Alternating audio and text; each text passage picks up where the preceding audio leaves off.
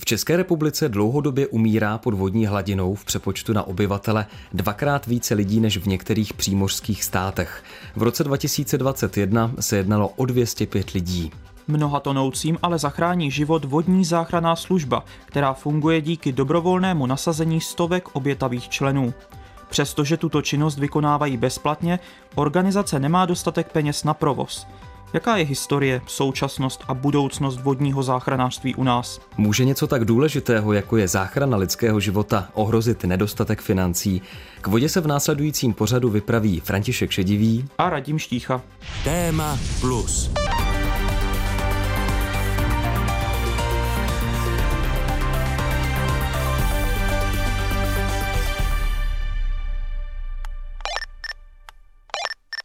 PPM 100, PPM 100, PPM 100, já Vodní záchranná služba Hracholusky, vodník 320, mám pro tebe zprávu, příjem. PPM 100, zde Vodní záchranná služba, vodník 320, jsme připraveni ke službě v počtu 1+3, včetně člunu a záchranných prostředků.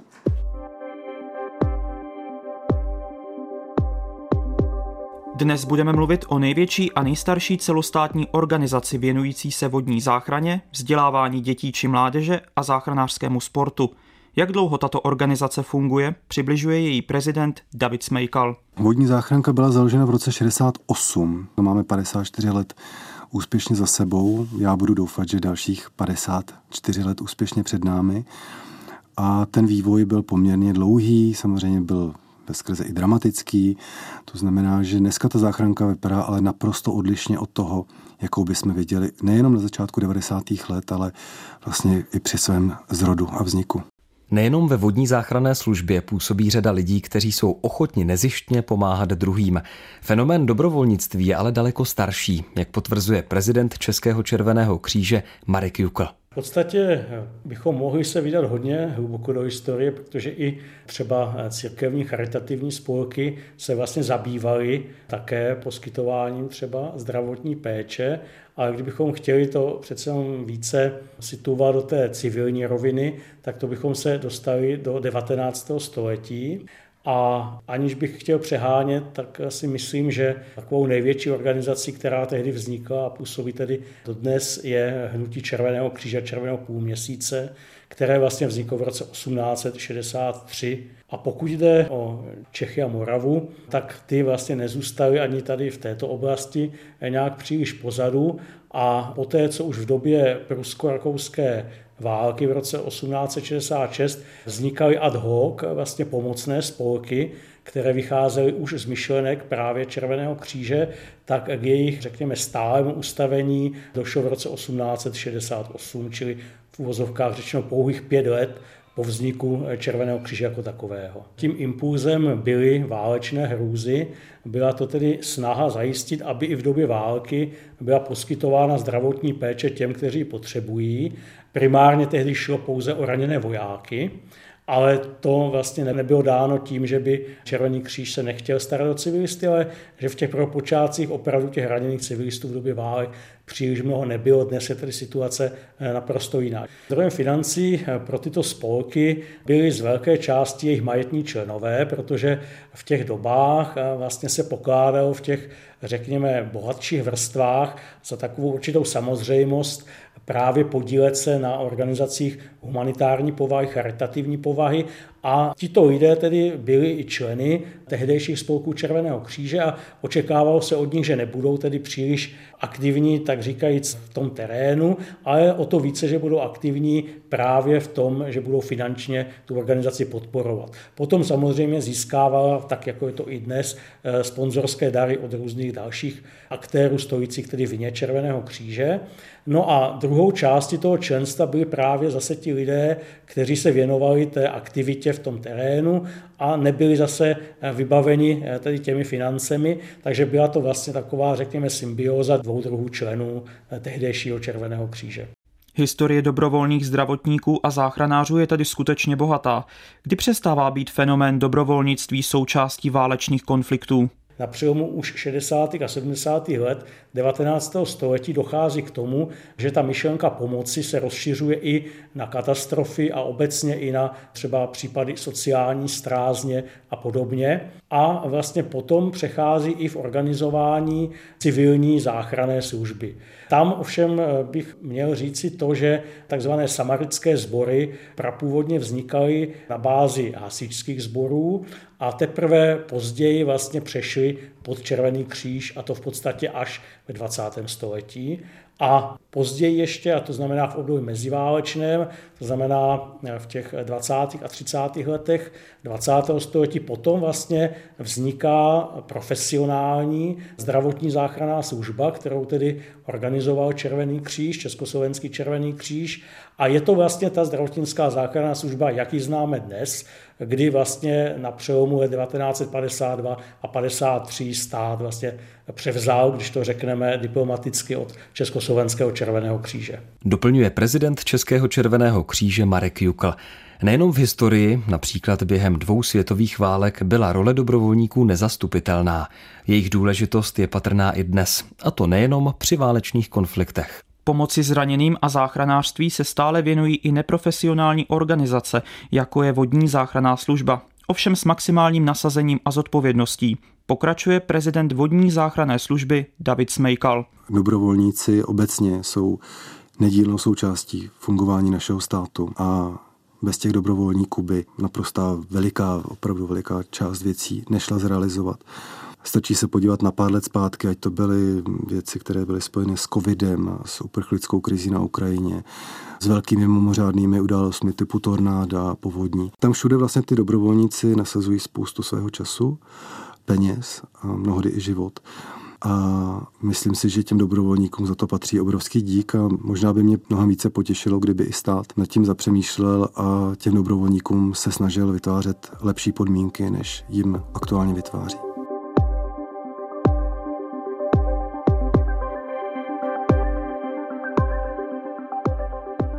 V době svého vzniku v roce 1968 byla Vodní záchranná služba součástí Československého Červeného kříže.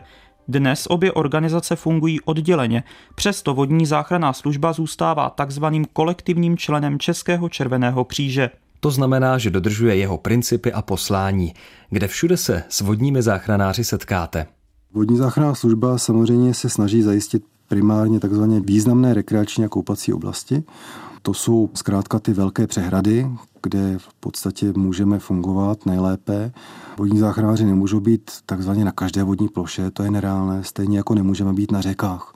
Někdy dostáváme dotazy, proč jako nejsme na Vltavě, na řece a tak dále, ale to bychom museli mít jednoho takzvaného vodníka na každých 500 metrech a to opravdu je nerealizovatelné. Co se týče toho zahuštění našich základen, plánujeme otevřít několik přehrad. Je to Vranovská přehrada na Znojemsku, pak máme v plánu jezero Milada, jakož takové nové rekreační místo na severu Čech. Ale pochopitelně ty naše pobočné spolky vznikají právě v určitých lokalitách a my nejsme schopni saturovat úplně každé místo v Česku a každou přehradu, která by si to možná zasloužila. Ale řekl bych, že až doplníme tyto 2-3 přehrady, tak to naše pokrytí bude bezkrze velmi dobré. Kolik takových pobočných spolků VZS má v České republice? Jak funguje ten organizační systém? Máme jich necelých 40, což je poměrně hodně na naší velikost, ale z toho těch 16, respektive 17 zajišťuje takzvané výkon služby na těch vodních plochách a ty ostatní zkrátka se věnují výchově dětí mládeže, záchranářskému sportu, protože i ten náš záchranářský sport neboli lifesaving je přidružený olympijský sport a jezdíme na mistrovství Evropy, na mistrovství světa. Ku podivu vozíme i medaile, i ty nejcennější právě i z těch mořských disciplín, takže i naše vnitrozemské Česko dokáže udolat přímořské státy. Jak žijí členové vodní záchranky na svých základnách? Nevyhovujícím podmínkám musely jednotlivé pobočné spolky čelit už od svého vzniku. Pravidelně na to upozorňoval i Český rozhlas, což dokládá reportáž Ivana Sekaniny z Těrlické přehrady v Moravskoslezském kraji, natočena v roce 2005. Pronajatá místnost o rozměrech 3x4 metry slouží pro všechno, jako dispečink, ošetřovna, částečný sklad materiálu i jako místo odpočinku. Jak upozorňuje předseda těrlické místní skupiny vodních záchranářů Jan Šuda, luxus to rozhodně není. Nemůžeme ani pořádně uskladnit věci v momentech, kdy přijdou záchranáři mokří, kdy zasahujeme v nepříznivém počasí, tak to nemáme kde usušit. Je to opravdu špatné. Vladimír Konečný je student, aktivní plavec a potápěč. Důstojnější podmínky na základně by neodmítl. Sloužíme tady 10 hodin denně, když prší, je to dost nepříjemné, že člověk musí v tak malé místnosti sedět tak dlouhou dobu. Mohla by být samostatné sociální zařízení pro záchranáře. Teď využíváme vlastně sociální zařízení zdejšího rekreačního střediska. Tak jako na hory patří horská služba, tak zase mají u přehrady místo vodní záchranáři. Nejde o práci jednoduchou. Často při ní zachraňují životy. Zdali tamní zastupitelé uvolní peníze na zakoupení základny, bude jasné po prázdninách. Jaké podmínky panují na základnách vodní záchranné služby dnes? V jednotlivých krajích je to značně odlišné. S našimi mikrofony jsme se vydali na dvě z nich, konkrétně na přehradu Hracholusky v Plzeňském kraji a městskou vodní nádrž Mšeno v Jablonci nad Nisou. Obě jsou to skupiny, které jsou počtem členů poměrně dobře saturované. Oni se liší pochopitelně v tom, že jedni jsou v rámci poměrně malé přehrady vlastně uprostřed města, což je v podstatě taková trošku netypická věc. Máme jedinou takovouto přehradu. A Hracholusky jsou takzvaně středně velkou přehradou nedaleko krajského města Plzně. A pochopitelně i ta typologie zásahů se na obou těch přehradách liší, zatímco v tom Jablonci bude naprosto dominantně převažovat zdravotnický typ zásahů, tak Hracholusky už jsou kombinací právě těch zdravotnických první pomoci a technických zásahů na té vodě. Právě stanice vodní záchranné služby na vodní nádrži Mšeno se svými podmínkami, zejména co se zázemí týče, podobá té na zmíněné Těrlické přehradě v roce 2005. Jedná se zároveň o jednu z nejmenších vodních ploch, kde VZS působí. Přesto má jablonecká posádka vodní záchranné služby na tomto místě nezastupitelnou úlohu. A jak to na samotné stanici u vodní nádrže Mšeno vypadá? Na to už odpoví předseda místní organizace Jakub Motl. Pohled to není úplně utěšený, ty prostory jsou hodně improvizované, dalo by se říct. Co nám tady hlavně chybí, jsou skladovací prostory, protože toho materiálu je hodně, musíte to mít všechny věci na lodě, to znamená vesty, helmy, pádla, nádrže s pohonnými hmotami, olej a tak dále, pak samozřejmě záchranné prostředky, ať už se to bavíme o lékárnách, vysílačkách a tak dále. Samozřejmě musíte mít nějaké vybavení pro ty členy tady sloužej, protože prostě nemůžou sedět celou dobu na zadku jenom, takže bychom tady potřebovali nějakou aspoň třeba trochu kuchyni a tak dále. Náš hlavní problém je, že vlastně tato úplně objekt neumožňuje tu 20hodinovou službu, tady lidi prostě nemůžou přespávat, protože to je vlastně věc, co od nás požaduje už několik let generální ředitelství Hasičského záchranného sboru, jakožto vlastně po všech vodních plochách, kde se slouží, nebo kde vodní záchranná služba slouží, a my to bohužel v aktuálních prostorách jsme schopni úplně plnit. Co vše tady máte? Vesty, helmy, vysílačky, lékárny, další vysílačky, nějaký lana, zdravotnické vybavení, tamhle jsou nějaké vakuové dlahy, vzadu ještě nějaké služební oblečení, další vesty, kruhy a tak dále. Od letošního roku vlastně nám město poskytlo sonar, kdy vlastně je jako idea, že bychom měli být schopni používat pro vyhledávání lidí, kteří skončili pod vodou. Ještě úplně není v tak provozoschopném stavu, abychom si představovali, okolo toho ještě hodně práce, ale jako pracuje se na tom. Samotné vybavení, samozřejmě něco máme od nás, něco jsme si koupili za vlastní peníze, hodně toho jsme vlastně dostali z Prezidia, to znamená z našeho mateřského spolku, třeba tam ten velký batoh, hodně těch vest je vlastně od nich a helem, vlastně obě lodě, co jsou zaparkované, tak vlastně taky patří Prezidiu. Finanční prostředky, je to náročné, no. Ale to asi je všude docela problém. Na druhou stranu, myslím, že za tu službu, co tady odvádíme, si myslím, že ty peníze, co nám ty lidi poskytují, jsou jako relativně, řekněme, drobný na to. Zmíněné podmínky navíc neumožňují 24hodinovou službu na přehradě. Jablonecká vodní záchranka tak slouží pouze 12hodinové směny. V podstatě mělo by to být tak, že člověk se dostaví do té směny před 8 hodinou, tak aby v 8 hodin byly připravené, zahřáté lodě a tak dále. Musí se zavolat na KOPIS, to znamená na krajské operační středisko hasičů, nahlásit, že jsme ve službě, jsme připraveni, že máme v dispozici techniku a to je v pořádku. Volá se i na dispečink zdravotnické záchranné služby, opětovně se nahlásí, že jsme provozuschopní a že v případě, kdyby se něco dělo, že nás mají kontaktovat. Pak se většinou řeší nějaká snídaně, další věci, pak většinou nějaký úklid, příprava, pak když je chuť a nálada, tak se můžou řešit i nějaké věci typu výcvik, pak jsou věci typu kontroly lékáren, kontroly vybavení lodí a tak dále, údržba a tedy. V případě zásahu je to tak, že máme vždycky jednoho člověka, který měl být tak vůdce záchranného plavidla. To znamená, to je ten, kdo se teda stará o to, že aby ta posádka vyrazila. Jeden se teda stará o to, aby měl dispozici u sebe velkou lékárnu, batov, který by měly být věci, a třetí by měl mít s sebou nějaké věci, aby byl schopen zasáhnout vodě, to znamená ploutva, maska, šnorchl. Každá vodní plocha, na které slouží vodní záchranka, má svá specifika. Například Vodní záchranná služba České Budějovice působí na největší vodní nádrži v České republice Lipně, která má téměř 5 000 hektarů. Naopak jablonecká vodní záchranka slouží na výrazně menší vodní nádrži Mšeno, jejíž rozloha je 40 hektarů. Tato městská přehrada skýtá řadu úskalí, která mohou práci záchranářům zkomplikovat. Vodní nádrž Mšeno je asi poměrně hodně malá, je to jedna z nejmenších vlastně přehrad, na který slouží vodní záchranná služba v České republice. Je to městská přehrada, to znamená, že opravdu se nachází přímo ve městě, což je relativně unikátní, většinou to bývá nějaký spíš jako řekněme méně obydlené oblasti, kde jsou oblasti a tak dále. Tady je spíš problém v tom, že ty lidé jsou úplně všude okolo. To znamená, pokud se někde něco stane, tak nemáte úplně jasnou představu, kam třeba máte dorazit, protože to může být ten člověk o kus vedle a podobně. Přehrada samotná má na obvod asi 3 kilometry a 40 hektarů, něco takového. My tady ještě jsme poměrně jako špatně umístění, kdy samotný výjezd na tu vodní plochu, řekněme, je omezen tím vlastně průjezdem, tím úzkým hrdlem v té zátoce, kde se ještě nachází ponton, kde se většinou koupou lidi. Jo, takže my, abychom vyjeli, tak nemůžeme dát takzvaně plný kotel z začátku, protože prostě bychom mohli samozřejmě někoho tou lodí poranit. Obecně jako navigace mezi lidma, pokud se tam koupe hodně lidí, je velice problematická. Ty lidi většinou jako, já nevím, jestli nemají jako představu, co jim tam loď může udělat, nebo že tam prostě je pro ně nějaký riziko nebo nebezpečí, nebo si třeba neuvědomují, že jako se něco děje. Není to jednoduché, zrovna minulý týden, kdy vlastně se snažili naši lidi vlastně dojet k místu zásahu, které opravdu bylo na pláži, kde byla opravdu velká koncentrace, tak jenom prodrat se mezi těma lidma na to místo bylo asi to, jako to trvalo díle.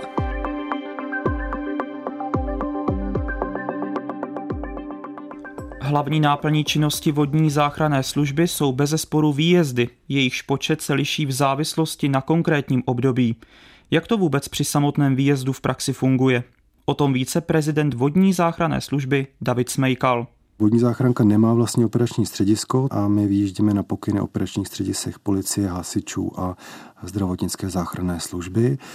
A navíc dostáváme takzvaná předavíza z aplikace záchranka. To znamená, že víme, že někdo použil aplikaci záchranka a volá pravděpodobně o pomoc. Dispečer nebo nějaký operační důstojník na tom operačním středisku se rozhoduje, jaké síly a prostředky na to místo vyšle.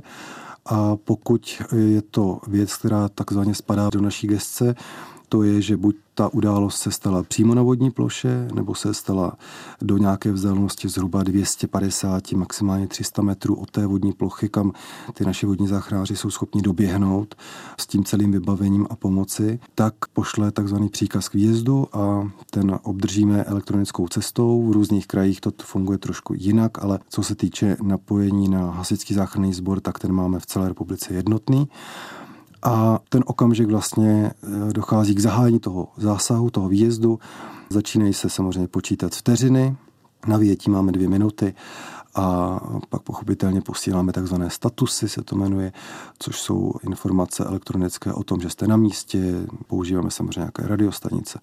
Od letošního roku systému Pegas na některých vodních plochách, což je státní radiosystém, který používají základní složky IZS. Ale protože my jsme také složka integrovaného záchranného systému, tak v té komunikaci se všemi ostatními v podstatě problém žádný dneska, řekl bych, není. Ovšem role vodní záchranky při výjezdech není totožná s výjezdem klasické zdravotnické záchranné služby. Co všechno při výjezdu vodní záchranka zajišťuje, to už přiblíží Markéta Pěčová, členka pobočného spolku na vodní nádrži Hracholusky. No tady to funguje tak, že ty výjezdové posádky, co jsou tady záchranné služby na periferiích, tak je tam jedna výjezdová posádka. Když vyjede, tak ten jejich výjezd trvá prostě dlouho. To v řádu jako hodiny, 2, než prostě naloží pacienta, než dojedou s ním jako do Plzně, do nemocnice většinou. A potom, když se něco stane tady, tak my jsme ty první na místě a buď nás teda musí dojíždět jiná posádka, třeba z Plzně nebo vzdálenější.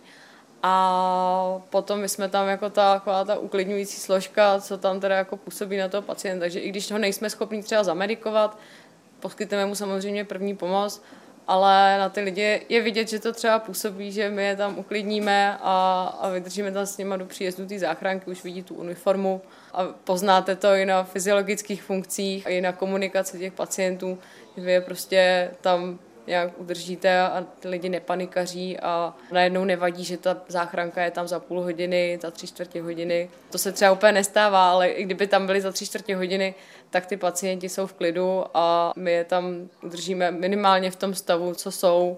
Vodní záchranná služba Plzeň působí zejména v oblasti vodní nádrže Hracholusky, kde má k dispozici moderní stanici první pomoci s nepřetržitým provozem v letní sezóně. S mikrofonem jsme se v červnu 2022 vypravili i tam. Jsme v těsné blízkosti vodního díla Hracholusky a pomalu, ale jistě se blížíme ke stanici vodní záchranné služby Plzeň. Čeká na nás Tomáš Kopáček. Dobrý den. Hezký den. Co je to za budovu, kterou tady vidíme před sebou? Vy teďka vidíte stanici první pomoci a výjezdové stanoviště vodní záchranné služby Českého Červeného kříže. Ten název je relativně dlouhý, ale to, co vidíte, je vlastně budova, která je tu připravena všem návštěvníkům přehrady, lidem, ať už se nachází zde v kempu nebo poblíž pomoci, ať už technicky nebo zdravotnicky. Každopádně budova jako taková je relativně nová. Díky dotaci, kterou jsme získali, máme možnost sloužit už v nových prostorech. Historicky ovšem jsme sloužili v daleko horším zázemí a máme jako velkou příležitost teďka fungovat i tady v tom lepším zázemí, tím pádem pokrýt třeba zářijové a červnové víkendy. V těsné blízkosti té stanice je i auto. Já jsem myslela, že vodní záchranáři používají hlavně loď. To auto taky potřebujete někdy. Většina našich zásahů jsou zásahy, které jsou vedeny po vodě, ovšem máme i zásahy, které jsou efektivnější využít automobil. A také samozřejmě je to automobil, který nám pomáhá ty lodě operovat s nimi, vytahovat je a samozřejmě přepravovat na ta místa, kde jsou potřeba. Kolik plavidel máte k dispozici na přehradě? Vodní záchranná služba Plzeň operuje s 2 plavidly. Jsou to oba 2 pracovní prámy, jsou to plavidla, která jsou velmi specifická právě pro tu technickou a jako zásahovou činnost, takže mají ploché dno v tomto případě a jsou vlastně schopni se dostat velmi blízko ke skalám, anebo naopak pomáhat, když je nějaký zásah na pláži. To znamená, dojedeme s tím plavidlem až do velmi nízké hloubky. Pojďme se podívat dovnitř té stanice. Po pravé straně jsou červené dveře, ty mají evokovat to, že tam je to místo, kde by vlastně měli naši potenciální pacienti nebo kdokoliv další zaklepat o pomoc. My teď v tu chvíli se dostaneme dovnitř, tak abychom vstoupili do prostoru, kterému říkáme ošetřovna. Je to prostor, kde vlastně máme možnost provést nějaké základní ošetření našich pacientů.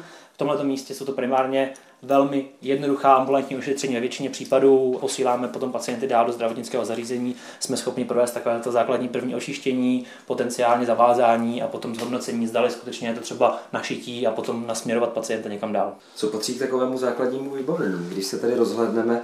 Pojďme se ještě podívat tady na ošetřovnu jako takovou. To, co tady vidíte, je pacientské lůžko, tak abychom si mohli s pacienty skutečně si napolohovat, tak abychom je mohli ošetřit. Vidíte tady taky několik skříní, ve kterém je zdravotnický materiál. Jsou to většinou velmi základní elementární věci, které znáte i ze svých lékárniček. A samozřejmě nějaká základní diagnostika, ať už tonometr, ať už saturační čidlo, ať už nějaké standardní věci typu oximetr a podobně. Pravdou je, že právě Hracholusky nebo obecně řada těch vodních děl v České republice, když se podíváme tady na mapu, kterou máte i v ošetřovně, tak zkrátka je velmi jednoduše vidět, že nejrychlejší a vlastně i nejkratší cesta je po vodě na řadu míst, tady, kde je spousta lidí, hlavně v té letní sezóně asi. Je to tak a do toho jsou zde ještě chaty nebo rekreační objekty, které jsou velmi složitě přístupné, poměrně většinou nějakými polními cestami a ta samotná záchranka se na místo vždycky dostane, nikdy se nestane, že by se na místo nedostala, ovšem my jsme schopni se tam dostat skutečně výrazně dříve po té vodě. Pro nás jsou dojezdové časy v řádech několika minut, na těch větších přehradách potom nižší desítky minut, než se dostanou kolegové na místo zásahu. Posloucháte pořad Téma plus. Příběhy o tom, jak minulost ovlivňuje současnost. Pořad najdete také na webu plus.rozhlas.cz, v aplikaci Můj rozhlas a v dalších podcastových aplikacích. Vycházíme z ošetřovny, míříme doprava, kde jsou další dveře a tady už je to... Mám zavřít? Můžete zavřít. Tady už je to i architektonicky zajímavé. Co je asi zajímavé, to, že ta budova je plně mobilní, to znamená, počítá se s tím, že by se za pár let potenciálně třeba přesunula někam jinam. Bylo by to fyzicky možné, takže jsou to vlastně mobilní buňky, které jsou propojeny tak, aby dávaly dohromady v tomto případě fungující budovu, která, jak už jsme zmiňovali, soběstačná. To, co vidíte teďka, je veliká terasa, obytná terasa, která vlastně slouží vlastně nejvíce času. Naši záchranáři, pokud zrovna v těch nočních časech nespí, tak se nachází tady. Ta terasa jako taková je tvořená velkým stolem, kde prostě všichni záchranáři sedí, čekají na výjezd. Co se můžeme podívat po pravé straně, to jsou výjezdové skříně. První nápis VMP, co to znamená? To je taková zkratka o vůdce malého plavidla, kterou můžou znát posluchači, pokud například jsou držiteli lodního oprávnění. V tom našem případě je to osoba, která řídí to plavidlo a dostává ty záchranáře z té základny na to místo zásahu. Když tu skříň otevřeme, tak je vlastně členěna do několika pater. V té horní části se potom nachází komunikační věci, jako jsou vysílačky, baterky a podobná elektronika. Ta spodní část je potom vlastně pro osobní vybavení záchranáře. Spodní záchranář se vždycky rovná záchranářská vesta, záchranářská helma plus další vybavení, které je potřeba k té dané pozici. Můžeme se třeba podívat na skřínku plavčíka. Plavčík je pro nás na naší ploše typický, protože vlastně řeší to, kam se ta posádka vydává, pomáhá tomu vůdci toho plavidla ukázat, tohle to je to místo, kde se ten zásah nachází. V rámci našeho vybavení pro to, abychom dokázali plnit tu službu first responderů, to znamená, není potřeba sebou vozit léky a nic podobného, je potřeba mít nějaké základní zdravotnické vybavení. To my máme vlastně umístěno do zdravotnického baťohu, který sebou vozíme. Na první pohled je relativně veliký, ale je to proto, že se snažíme mít všechno vlastně zdravotnické vybavení v tomto batohu, tak abychom mohli třeba za den obsloužit více zásahů, v případě, že bychom byli zavoláni z jednoho zásahu na další zásah, tak abychom se nemuseli doplňovat. Je to vlastně rozděleno na několik kapes, to je úplně první z nich je základní diagnostika, takže to, co jsme si vlastně říkali na té ošetřovně, tady tonometr, vyšetřovací svítilna, teploměr, pak samozřejmě nějaké věci na měření hladiny cukru v krvi a potenciálně záchranářské nůžky na rozstřihávání oblečení, takže to je vlastně ten úplně prvotní kontakt s pacientem, samozřejmě ještě papírová dokumentace, která nemůže chybět. Můžeme se podívat té hlavní kapsy, kde je to vlastně rozděleno opět do jednotlivých sekcí, to tak, aby vlastně jsme byli schopni si ty různé věci vyndavat. V té horní části se nachází různé zdravotnické nástroje, ve většině případů jsou to pinzety, různé nůžky a podobně, protože dost často se setkáváme s tím, že je potřeba třeba vyndat třísku, ačkoliv se to zdá jako banalita, tak ne vždycky si všichni bereme k vodě na dovolenou dobrou pinzetu nebo něco podobného. I pro takhle málo závažné situace jsme tady, když samozřejmě jsme schopni v rámci naší pravidelné činnosti pomoci a takovouhle věc vyřešit. Kolik je to průměrně výjezdů denně? Chápu, že každý den je jiný, ale tak zhruba který měsíc je tím nejvytíženějším potom pro vás? Ono je to velmi specifické v rámci počasí, protože vždycky ten pobyt u vody je spojený s tím, jak hezky je, zdali se lidé k té vodě vydají, přičemž z toho našeho pohledu je to primárně přelom července a srpna. To je pro nás jako nejzajímavější a nejsilnější období v tomto případě. Je to několik výjezdů za den, ten průměr je zhruba 1,5, ale je nutné si do toho započítat i ta ošetření zde na ošetřovně, což je zhruba těch 40%. Takže naši záchranáři se nenudí. My tady sloužíme formou týdenních směn, to znamená, nastupujeme vždy v neděli v 7 a končíme v neděli 7 a ty jednotlivé směny mají většinou přes 10 výjezdů a i více. Je vytíženost plzeňských vodních záchranářů srovnatelná i s dalšími v republice? O výjezdech mluví prezident VZS David Smejkal. Paradoxně nejvíce vytížené jsou na některých vodních plochách konce června, kde už kvůli tomu začínáme naši sezónu dříve, například na Slapech. Pak já pamatuji už před 30 lety, to bylo stále stejné, že ten začátek července byl vždycky takový chladný a propršený a vlastně letošní rok se zopakoval zase v tom stejném režimu. Pak těch zásahů opět přibyde v té druhé půlce července a pak samozřejmě trošku víc ten srpen. Mám pocit, že lidé více jezdí na dovolenou zahraniční třeba právě v tom červenci a pak vlastně k těm českým přehradám se vrací někdy v průběhu druhé půlky července a srpna. Těch zásahů míváme tak něco mezi 700 a 800 každý rok. Ta čísla jsou poměrně v tomto konstantní. Ty přehrady mají své odlišnosti. Některé přehrady mají vícero zdravotnických zásahů, některé přehrady mají více těch technických zásahů. To znamená, záleží to opravdu na tom, co se u té přehrady nejčastěji odehrává. Kdybych to vzal v reálných příkladech, Slapy budou mít určitě naprostou převahu zdravotnických zásahů, řekl bych tak kolem 80%, ale například Nové Mlýny, které jsou takovou mekou těch vodních sportů u nás v Česku, tak tam budou převažovat ty technické zásahy na vodní ploše. Hlavním dopravním prostředkem vodní záchranné služby jsou bezesporu lodě, které tvoří nedílnou součást nezbytného vybavení každé stanice. Na palubu jedné z nich na přehradě Hracholusky jsme se zašli podívat.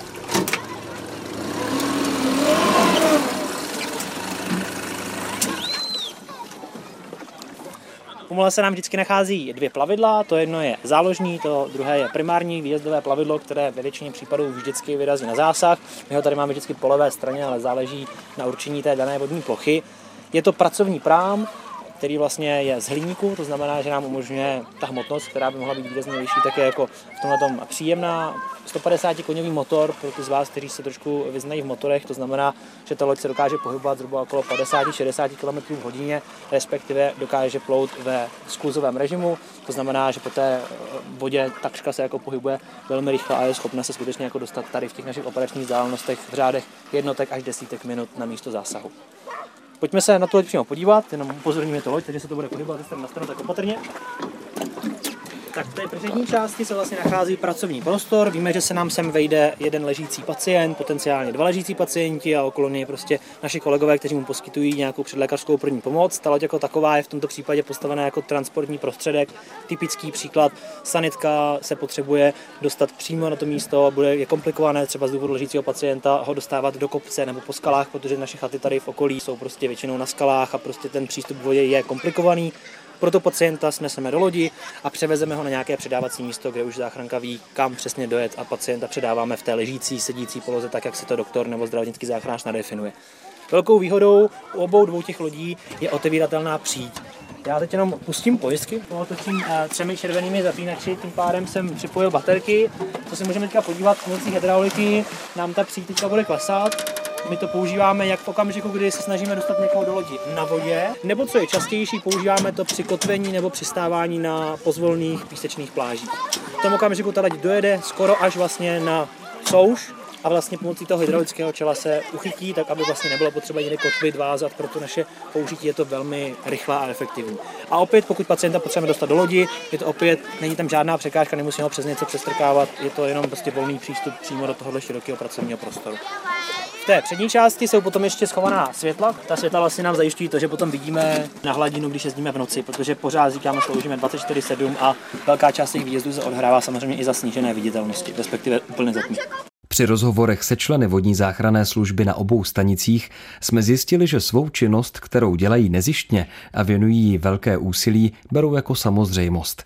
Samozřejmostí je i pomoc při záchraně konkrétního člověka. O zásazích se špatným koncem z pochopitelných důvodů nechtějí příliš mluvit. Jak silné emoce při službě zažívají, nám popsali členové jablonecké vodní záchranky. Předminulé léto jsme tady měli zásah, kdy jsme jeli právě na pravidelnou objížďku a začali tam na nás lidi mávat, že se něco děje, tak jsme za nima jeli a řekli nám, že před chvilkou zmizel pod vodou nějaký muž a že ho nemůžou najít, že vůbec neví, kde je. Tak jsme začali hledat, zároveň nám potom zazvonil telefon, že už někdo volal právě na 112 a my jsme jim řekli, že už jsme na místě a že už se ho snažíme najít. Byli tam hasiči, byla tam záchranka, policie, byla to součinnost všech složek IZS, pak jeli vlastně i potápěči z Prahy. To byl dost silný zážitek, protože vlastně jsme byli přes hodinu ve vodě, přes hodinu jsme se ho s hasičima snažili najít a nakonec ho našli až potápěči. Ten jediný zásah jako výraznější, který jsem měl, tak to bylo, ještě vlastně jsem ani nesloužil oficiálně, nebylo mi 18 a spadla tady holčička z nějaký lanové překážky. Dostali jsme se k tomu, protože tady byl nějaký den odstu, takže jsme tam měli vlastní stánek, takže tím, že jsme tam měli páteřní desku, tak bylo to jenom přes zátoku, takže jsme tam přijeli, letěl pro ní pak vrtulník. Během toho to fakt jako člověk neřešil a až potom vlastně, že stojí po kolena ve vodě, po pás, má mokrý kalhoty, tak až pak vlastně jsem přišel domů, tak mi jako docházelo postupně, co se stalo, tak to bylo jako silný, ale během toho člověk na to nemá úplně čas myslet, no, během toho zásahu. Asi z poslední doby, když se vybavím, tak je to vlastně, když jsme jeli my jsme mysleli, že to je tonutí, protože nám to bylo nahlášeno, že vlastně došlo ke ztrátě vlastně malého kluka, kdy v podstatě její teta nebo prostě nějaký jeho opatrovník, že ho prostě nevidí, takže jsme mysleli v podstatě, že se utonul, nějak se tam úplně řešilo místo, kde to vlastně je, takže jsme tak objeli půlku přehrady, než jsme vlastně toho člověka našli, konkrétně, který vlastně volal, protože oni neměli mobilní telefon, volal od někoho dalšího. Do toho samozřejmě už jsme měli hasiči, bylo to takové hodně jako intenzivní. Díky bohu se teda nakonec ukázují, že se našlo, takže nebyl pod vodou, nebyl utonulej a tak dále.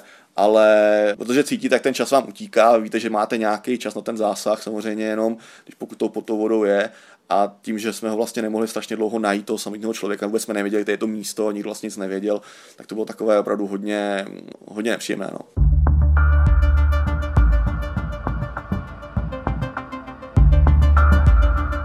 Koho mezi členy vodní záchranné služby vůbec najdete? Podle jejich prezidenta se jedná o velmi různorodou skupinu, která se mimo tuto službu věnuje různým zaměstnáním. Naši členové jsou opravdu, řekl bych, všude zdejší. To znamená, jsou to lidé, kteří jsou jak z těch profesionálních složek, těch zdravotnických záchranných služeb, od hasičů, od policie, tak jsou to lidé, kteří vlastně s tímto oborem nebo s tím aktivním záchranářstvím nemají nic společného, ale prošli našimi výcviky, kurzy, my jsme si je naučili, co potřebujeme a dneska vlastně v rámci toho našeho výjezdu, těch výjezdových skupin, jsou aktivní a působí. To znamená, opravdu najdete u nás úplně všechny profese, které si můžete snad představit. Abychom si slova prezidenta vodních záchranářů potvrdili, vyspovídali jsme některé členy plzeňské a jablonecké posádky. Cesta každého z nich byla odlišná.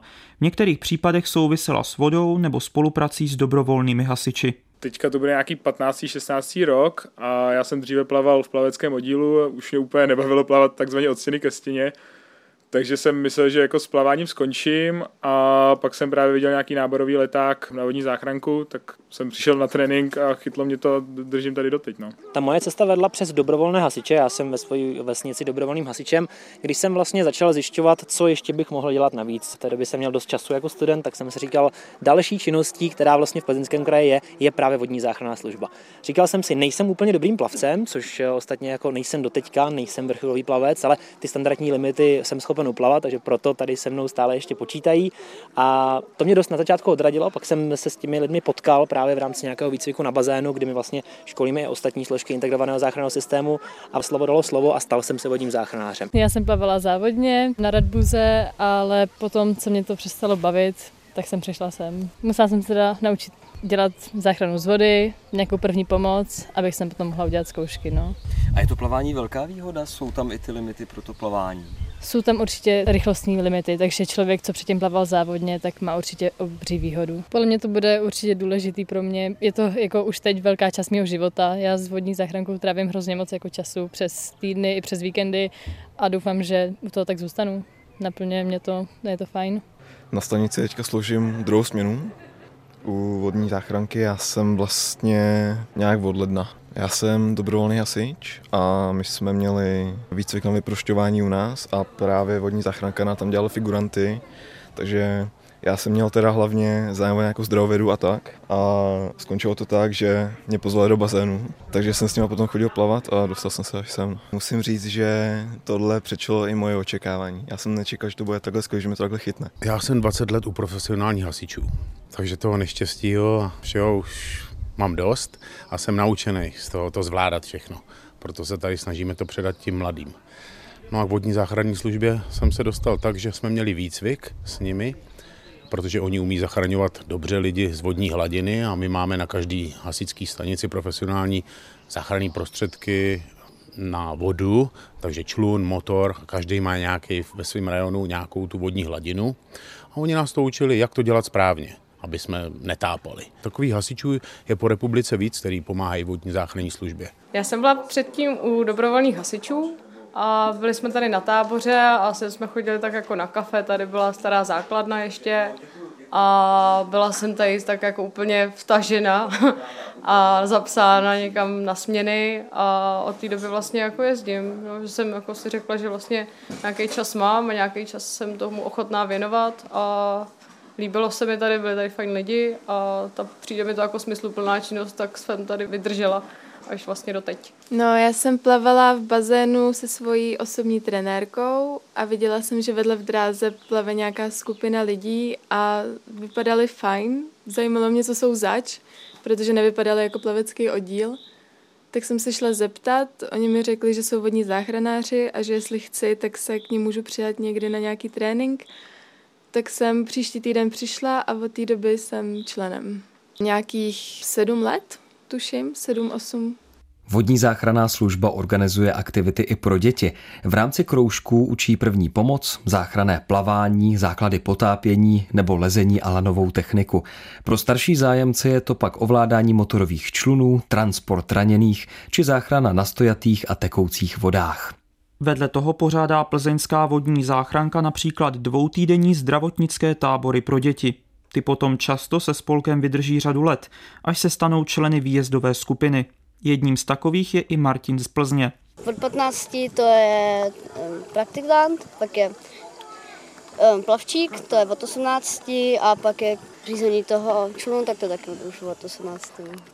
Takže ještě pár let, ale ty už se asi těšíš. Počítáš s tím, že zůstaneš věrný vodní záchrance a pak naskočíš třeba tady do toho záchranného člunu? No, už ještě 3 roky budeme a možná budu tady taky.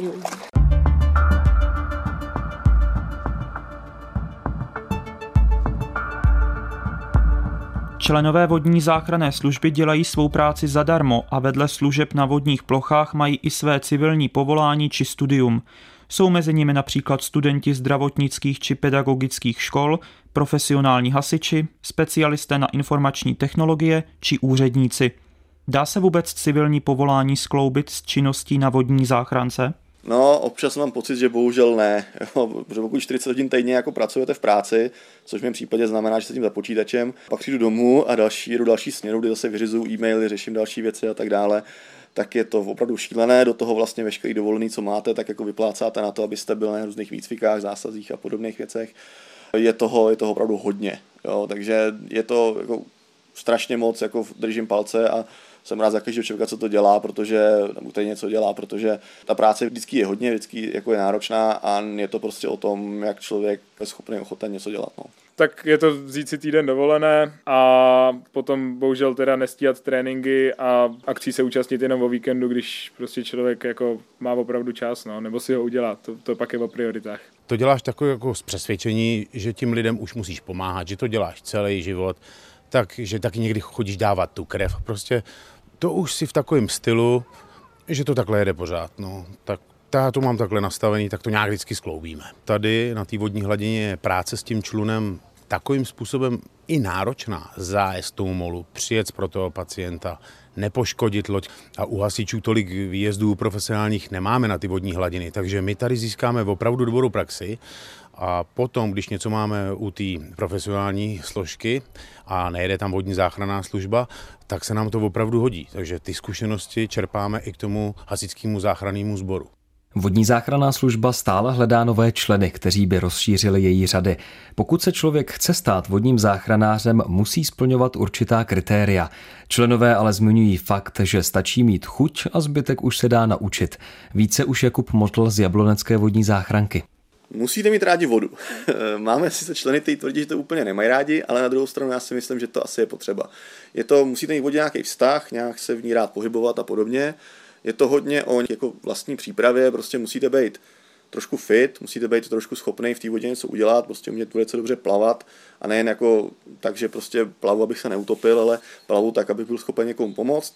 No a pak na to navazují další věci, musíte znát nějakou první pomoc, pak si dostanete k nějakým motorovým lodí, to znamená ovládání motorových lodí, řízení, nějaká nová technika, uzle a tak dále, je to docela hodně. Jaká speciální školení vlastně musíte podstoupit, než se stanete vodním záchranářem? To je trošku složitější, v principu je to tak, že když vás přijmeme do spolku, tak byste měl vykonat takzvané záchranářské minimum, což je vlastně úvodní kvalifikace, po jejich získání stanete právoplatným členem, v podstatě do té doby se členem čekatelem. To je takový jenom základ, v podstatě, abyste znali první pomoc, zjistili, jestli opravdu umíte plavat a tak dále. Pak následují další kvalifikace typu plavčík, což už je náročnější kvalifikace, mistr plavčí, záchranář na volné vodě, vlastně záchranář VZS, vůdce záchranného plavidla a tak dále, je toho docela hodně. Členové vodní záchranky se účastní i zásahů mimo svou vodní plochu. Jedná se zejména o případy živelných pohrom. Už od katastrofálních povodní v roce 1997 VZS prokázala svou akceschopnost v nejnáročnějších podmínkách. Nemusí to být jen povodně velkého rozsahu, ale i povodně lokální nebo častější pátrací akce na vodě. Po invazi Ruska na Ukrajinu v roce 2022 jezdili vodní záchranáři do této země s humanitárními konvoji a na slovenských hranicích ošetřovali uprchlíky. My spolupracujeme s Českým Červeným křížem pobočka Jablonec, kdy vlastně jsme jim pomáhali v době koronaviru, kdy oni vlastně vedli do covid centru nebo nějakou tu dobrovolnickou činnost. Tam v podstatě hromada lidí bylo od nás. Vlastně teď, když byla zase ta ukrajinská krize, tak někteří z nás vlastně měli směny v Kapsu, v Liberci, později s Libereckým křížem. Děláme nějaké i činnosti pro jiné neziskové organizace, teď budeme mít nějaké ukázky první pomoci pro veřejnost a pro organizaci Tulipán a tak dále. Takže ano, myslím, že děláme, to se dá. Na povodních jsme byli, když byli tuším tady ve Snědavě, tak tam byli lidi od nás a to tornádo tam vlastně vodní záchranná služba jako taková vlastně měla, protože kousek od Hrušek a od těch míst, kde se to prohnalo, působí vodní záchranná služba Nové Mlýny, kdy vlastně oni tam zřizovali jako ošetřovnu a ano, já a tady vlastně Vítek jsme tam byli na několik dní vlastně zajišťovat tu službu tam.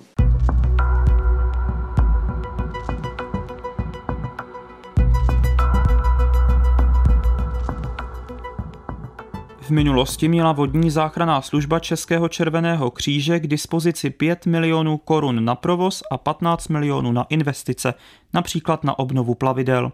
V době covidu hospodařila s 5 miliony na všechno, tedy na servis, výcvik i pořízení záchranných prostředků. V roce 2022 jí bylo přiděleno opět pouze 5 milionů korun, ale na začátku měla například pouze polovinu z této částky. Měl by financování vodní záchranky primárně zajišťovat stát, na to odpovídá její prezident David Smejkal. Já jsem strávil přes 10 let přesvědčováním politiků o něčem takovém a bohužel jsem v těchto věcech už dneska velmi skeptický.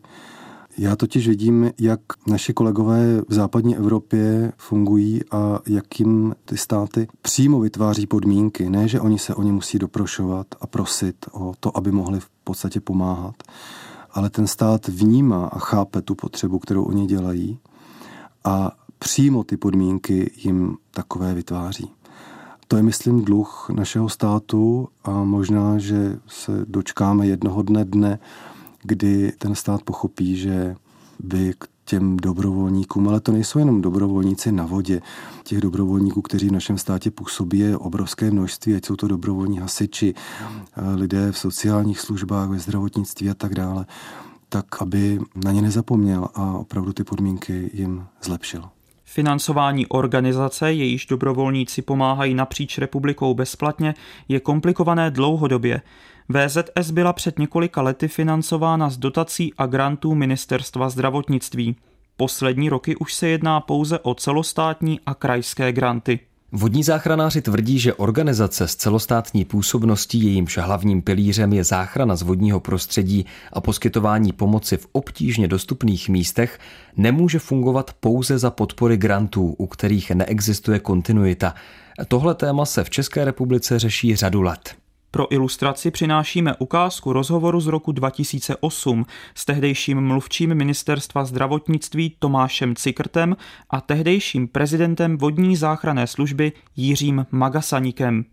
Mezi základní povinnosti státu podle mého názoru a podle mého výkladu patří zabezpečit ochranu životů a zdraví svých obyvatel. A buď to zabezpečí tak, že to zabezpečí ze svých prostředků, anebo to zabezpečí tak, že přenese tuto povinnost na jiné subjekty. Pane Cikrte, pro kterou cestu jste se rozhodli? To záleží, jak to bezpečí občanů a jejich majetku definujeme. Podívejte, z hlediska Ministerstva zdravotnictví a oblasti celé zdravotnické a působnosti státu je důležité zajistit občanům dostupnost zdravotnické záchranné služby, čili profesionálních pracovníků ve zdravotnictví, kteří poskytují profesionální zdravotní služby. Tady je jistá specifika těch dobrovolníků, kteří pracují u vodních ploch. My jsme prostě přesvědčeni, že jejich financování je úkolem někoho jiného než Ministerstva zdravotnictví. Kdo by je tedy měl platit? A je to úlohou těch míst, kde ty plochy se nacházejí, krajů, obcí, provozovatelů. Velmi často je to spojeno nebo většinou s turistickým ruchem. Ta sezóna trvá asi 4 měsíce. Jsou tam různí podnikatelé, kteří vydělávají na tom, že se tam lidé koupou a rekreují. Ten stát opravdu nemůže zajišťovat tu bezpečnost absolutně všude, na každém místečku naší země. Je to třeba doplnit a i o to financování se nějak podělit. Jenže otázka financování vodní záchranky se nevyřešila ani 14 let po tomto rozhovoru. Prakticky neexistují granty, z nichž by mohla být financována obměna záchranné techniky.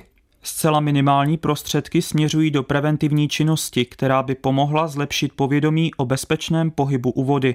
Pokračuje současný prezident VZS David Smejkal. Bohužel v podmínkách našeho státu je to nesmírně komplikované. My jsme nejvíce materiálu a vybavení pořídili díky 5leté dotaci Ministerstva vnitra, kde se podařilo ty vodní plochy vybavit novými motorovými čluny a někde i vozidly a stavíme základny, což je dneska to nejtěžší, co vlastně můžete udělat, protože postavit jednu základnu je v podstatě práce na zhruba 3 až 5 let. Ale není to jednoduché a ta budoucnost, která stojí před námi, možná bude ještě těžší, ale já jsem člověk, který byl vždycky v tomto optimistický a i když spousta věcí trvá neúměrně dlouho, tak já věřím, že na konci ten zdravý rozum zvítězí a všichni pochopíme, že počty utonulých, který v Česku máme, loni jich bylo 160, ale předloni 210 a ta čísla nejvíce právě oscilují kolem těch 200, tak přesvědčí ty dotčené, že podpora vodních záchranářů je na místě. David Smejkal tvrdí, že není možné, aby dobrovolníci stále stát žádali o zlepšení financování a ponižovali se. Jaké vidí z této situace východisko? Já myslím, že spousta věcí se dá velmi jednoduše takzvaně odkoukat na západ od nás. Tam jsou tyto všechny věci poměrně velmi dobře vyřešeny a tito dobrovolníci mají úplně jiné podmínky pro svoji práci, než je máme my. A ono toho není moc, nebo toho nechce možná moc, ale u nás opravdu finanční prostředky například, které od toho státu dostáváme, tak všechny slouží jenom k tomu, aby jsme mohli zachránit lidské životy na těch přehradách, případně poskytnout rychlou pomoc.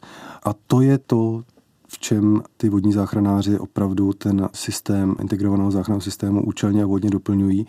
A to je právě ta rychlost, ve které jsou schopni na té vodní ploše zasáhnout, protože v tom okamžiku, kdy ten příkaz k výjezdu přijde, tak vyjíždíme nejenom my přímo na té vodní ploše, ale vyjíždí sanitka zdravotnické záchranné služby, vyjíždí vozidlo hasičů, ale všechna tato vozidla jsou vzdálena mnohdy třeba 10 kilometrů daleko a tím pádem ta rychlá pomoc je pro každého, kdo tu pomoc potřebuje, v podstatě nezbytná. Já si pamatuju z řady svých zásahů, kdy přijedete na to místo a přijeli jste i poměrně rychle, ale všichni se tak jako podivují, kde jste, i když jste tam byli v řádu několika fuzovkách minut. A každý občan vlastně by rád, ale měl by to i dostat, pomoc, když ji potřebuje v nouzi a v tísni, přišla zejména rychle.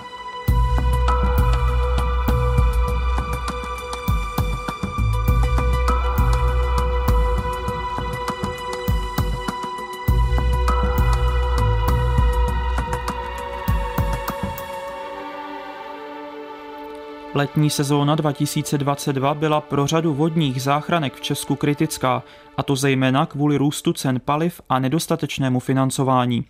Například v Seči na Chrudimsku nebo na vodní nádrži Rozkoš na Náchodsku museli výrazně omezit kontrolní jízdy. Na začátku sezóny to dokonce vypadalo, že vodní záchranka na Slapech nevyjede vůbec. Prezident VZS David Smejkal nicméně zdůrazňuje, že celá organizace funguje na ochotě a velké píli všech dobrovolníků a věří, že se situaci podaří vyřešit.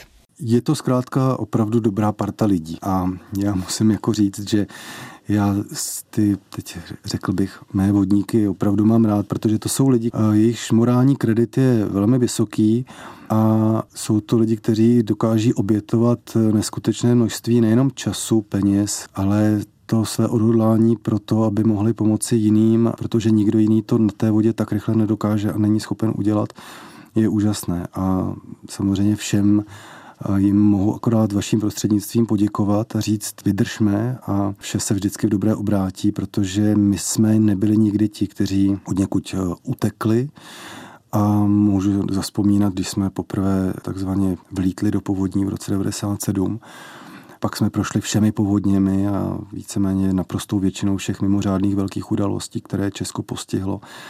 A vždycky tam vodníci byli a vždycky jsme nabídli naší pomoc a pomoc jsme odvedli a myslím si, že to je to, co nás u té vody spojuje a jsou to lidi, kteří jsou zkrátka úžasní. V pořadu Téma plus o vodní záchrance a dobrovolnictví mluvili prezident Českého Červeného kříže Marek Jukl, prezident vodní záchranné služby David Smejkal, členové Jablonecké vodní záchranky Jakub Motl, Veronika Krátká, Vít Pekárek, členové Plzeňské vodní záchranky Markéta Pěčová, Tomáš Kopáček, Martin Motl, Daniel Pašek, Mariel Hánová, Gabriela Sabo a pořadem provázeli František Šedivý a Radim Štícha. A za technickou spolupráci děkujeme mistryni zvuku Jitce Procházkové.